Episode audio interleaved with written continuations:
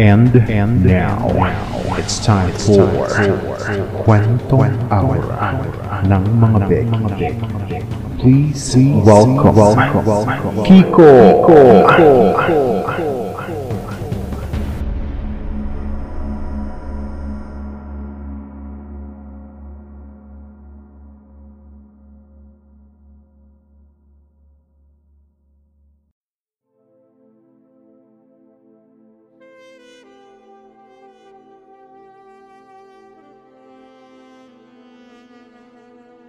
Isang mainit na umaga, tanghali, o gabi sa inyo mga kaelya. And welcome to my podcast. Ang podcast o ang channel na ito ay may temang hindi angkop sa mga batang nanonood o nakikinig. Striktong patnubay ng magulang ay kailangan. Ang podcast o ang channel na ito ay para sa mga kapwa nating Becky na gustong makarinig ng mga kwentong aura kwentong pagmamahal at kiligin at gustong may matutunan na magandang aral sa buhay. Ang lahat ng mga maririnig niyong kwento ay hango sa mga tunay na karanasan ng ating mga letter senders. At kung mayroon kang kwento, maaari kang mag-send ng email. Mali mo, kwento mo na ang next na babasahin ko. Kung gusto niyo ng mga ganitong kwento, please subscribe and follow my social media platforms na makikita nyo sa mga description ng bawat upload ko.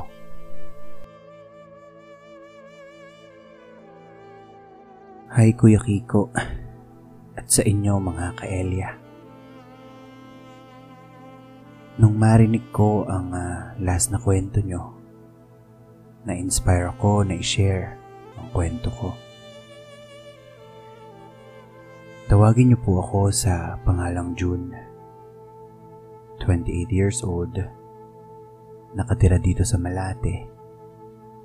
At isa po akong uh, masahista at berang lalaki. Bata pa lamang ako, isa na akong ulilang lubos. Pagkasilang pa lamang sa akin, namatay na ang nanay ko.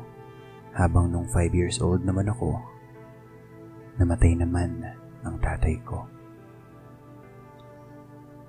Tumira ako sa mga tita at tito ko, pero binubugbog naman ako. Makatapos ng high school sa probinsya, nag-aaral ako sa TESDA ng pagmamasahe. Nakilala ko si John na naging kaklase ko. Inaya ako ni John na pumunta sa Manila para maghanap ng trabaho. Agad naman akong pumayag sa pag-aakalang naririto ang swerte ko. Namasukan kami nga isang masahista sa isang spa ng barkada niya. Stay in kami sa spa. Sa umaga, tulog kami at sa gabi naman ng buhay namin. Hindi madali ang naging buhay namin dito. Bukod sa puyat at nakakapagod sa kamay, maliit din ang sahod. Pero wala naman akong magawa dahil nga hindi naman ako nakapag-aral at ito lang naman ang alam ko na magaling ako. Nung baguhan ako, hindi ko pa alam ang mga kalakaran sa spa. Nagugulat na lang ako kapag may mga clients ako na gusto ng ibang aliw. Hindi naman ako pumapayag dahil hindi naman ako ganun. Sinabi ko sa sarili ko na hindi ko papasukin ang ganitong mundo. Mababa na nga ako. Ibababa ko pa ba yung sarili ko? Sa limang buwan na pagtatrabaho sa spa na yun, Marami ako naging clients na bumabalik-balik sa akin. Nakakatuwa dahil nagbibigay sila ng tip. Kahit pa 20-20, si 50 Aba, sabi ko sa sarili ko, pera pa din to. Pantawid pa rin to. Sobra ako nagpapasalamat sa mga naging clients ko na naging mabait sa akin. Meron din naman talagang iba ang tingin sa'yo ay sobrang baba. Merong iba dyan na pasimpleng hawak, pasimpleng hipo. Hindi ko na lang pinapansin. Sino ba naman ang hindi manggigigil kapag ka nagmamasahe sa'yo ay parang katawan ni Machete at ang umbok ay parang hinog na santol. Kapag nagmamasahe kami, nakaboxers lang. At pag hindi na kinaya ang init, ay talaga namang maghuhubad yan. Makalipas ang ilang buwan, malungkot na ibinalita ng amo namin na magsasara na daw yung spa dahil hindi na ito kumikita. Aaminin ko, medyo nawalan talaga kami ng clients. Matumal ang haguran. Sobra ako nalungkot. Hindi ko alam kung paano na ako. Saan ako pupunta? Hindi ko alam kung paano mabubuhay kung wala yung spa. Dito lang din naman kasi ako umaasa at dito lang ako nabubuhay. To cut the long story short, napasara yung spa. Dahil nga may kaunting ipon kami, umupa kami ng mga kasamahan ko ng isang maliit na kwarto sa Maynila. Pito kami naghati-hati rito habang si John naman ay umuwi na sa kanila. Aaminin ko, mas mahirap ang naging buhay namin dito. Yung anim na kasama ko, matatagal na sila sa spa. Alam na nila ang mga kalakaran dito. Bukod kasi sa spa, may iba pa silang diskarte na ginagawa para kumita ng pera. Alam nyo na. Sa makatuwid, dahil nga wala akong pinagkakakitaan ng mga panahon na yon, sumama ako sa kanila. Kapit patalim, sabi nga nila. Ito na lang ang naiisip kong paraan para mabuhay nung mga oras na yon. Isang gabi, nagprepare ang lahat. Nagpabango at nagpagwapo. Sabi ng isang kasamahan ko, tatambay daw kami sa park sa Manila. At doon ay, sure nakikita ka. Dumating kami sa park. Maraming tao. Hiyang-hiya ako. Nakasando ako ng puti, naka-shorts, at naka-chinelas. Maya-maya pa, mayroong isang uh, bata-bata pang bakla na tumitingin sa kasama ko. Tinawag niya yung barkada ko at nag-usap sila. Habang nag-usap sila, nakikita ko na tumitingin sila sa akin na para bang ako yung pinag-uusapan nila. Hindi nga ako nagkamali. Sa ilang minuto nilang pag-uusap, bumalik sa akin ang kasama ko at ang sabi, Pre, siya pala si Dino. Regular na client ko yan. Ikaw daw ang trip ngayon eh.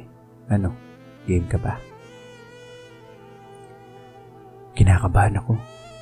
Malakas ang kabog ng dibdib. Para akong pinagpapawisan ng malapot. Limang daan daw tol. Palag na yan pre. Ilang minuto lang naman.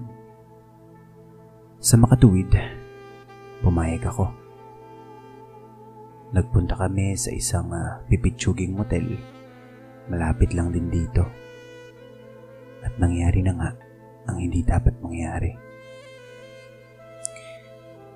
Pagpasok pa lang ng motel, pinaghubad na niya agad ako ng damit. Gulat na gulat siya sa kanyang nakita. Para siyang nakakita ng isang adan na para bang tila siya si Eva.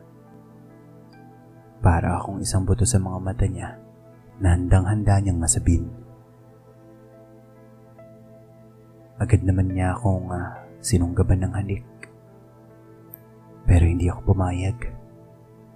Sinabihan ko siya na kung hanggang saan lang ang pwede niyang kainin. Kumain siya ng parang isang gutom na aso sa gubat na parang hayok na hayok makakain ng buto. Nakita kong uh, nanlilisik ang kanyang mga mata. Ginawa niya akong parang isang santong nakatayo habang siya naman ay nakaluhod. Tanging tunog lang ng parang isang babaeng kumakain ng lollipop ang aking mga naririnig.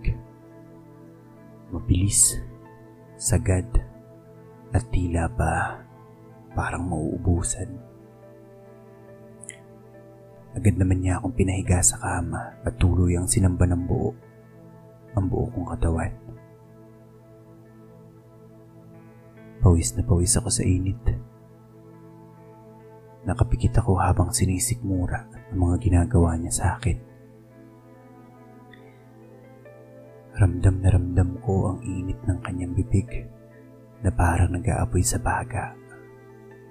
Habang ang aking sandata naman ay tirik na tirik at matigas na matigas na parang isang kawayan at parang isang ahas na handang tuklawin kung sino man ang mga ahas lumapit dito. Nagpalit kami ng pwesto. Siya naman ang humiga at ako naman ang pumwesto sa tapat ng kanyang mga hita. Agad naman niyang nilabas yung supot at kinulong ang galit kong alhaga. Ang kanyang mga bias ay nakapatong sa aking mga bisig na pagkatigas-tigas. Maya-maya pa ay pinasok ko na ng tuluyan ang isang masikip na lagusan papunta sa kaibuturan ng kanyang kaluluwa. Wala akong ibang naririnig kung hindi patak ng aming mga pawis at mabilis na tunog na para bang isang kampanang kumakalembang. Maya-maya pa ay naabot ko na ang rurok ng tagumpay. Bumulwak ang hindi dapat bumulwak, parang isang lava sa sobrang init. Matapos na nga ang lahat, kaagad ko naman pinakawala ng supot sa aking sandata nagpunta sa paliguan at agad ako nagkuskus ng katawan. Parang gusto kong sabunin ang dumi ng aking pagkatao at tanggalin ang lahat ng nakadikit dito. Umuwi ako may bigat sa dibdib. Hindi ito mawala sa aking isip.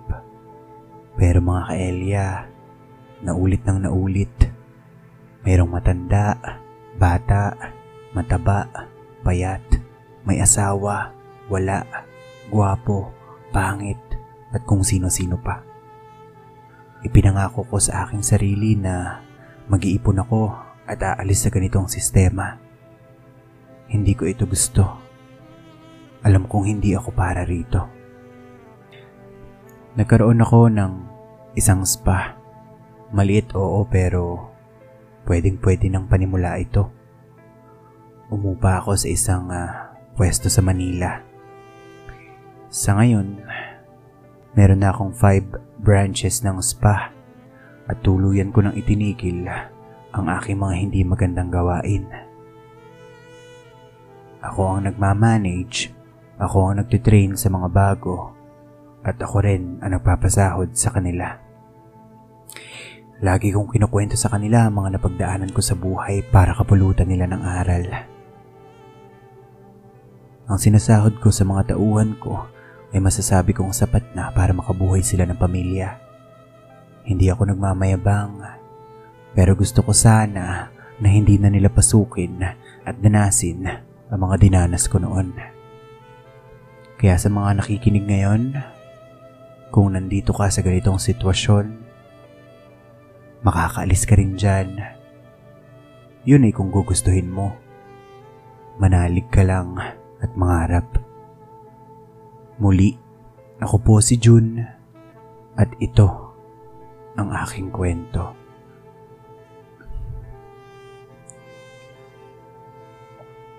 Nice one, June. Nakaka-proud naman at, at sobrang nakaka-inspire ang uh, success story mo.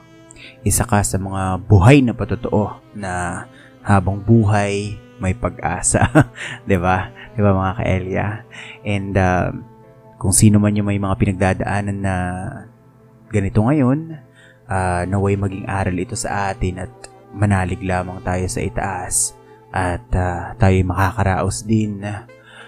Isa sa mga lessons na pwede natin kuhanin dito ng mga kaelya na hindi hadlang kung saan man tayo nagmula. Ang uh, mahalaga is kung saan tayo magtatapos at uh, nasa ating mga kamay kung paano natin tatapusin ang laban ng buhay. Mga kaelya, kung uh, nagustuhan niyo po ang kwentong ito, subscribe, like, and share my YouTube and uh, my podcast channels para naman updated ka sa mga bawat uploads ko. Muli, ito po si Kiko na laging nagpapaalala sa mundo ng kabaklaan. Kondom lang ang panlaban. Gotta go mga kaelya. Goodbye!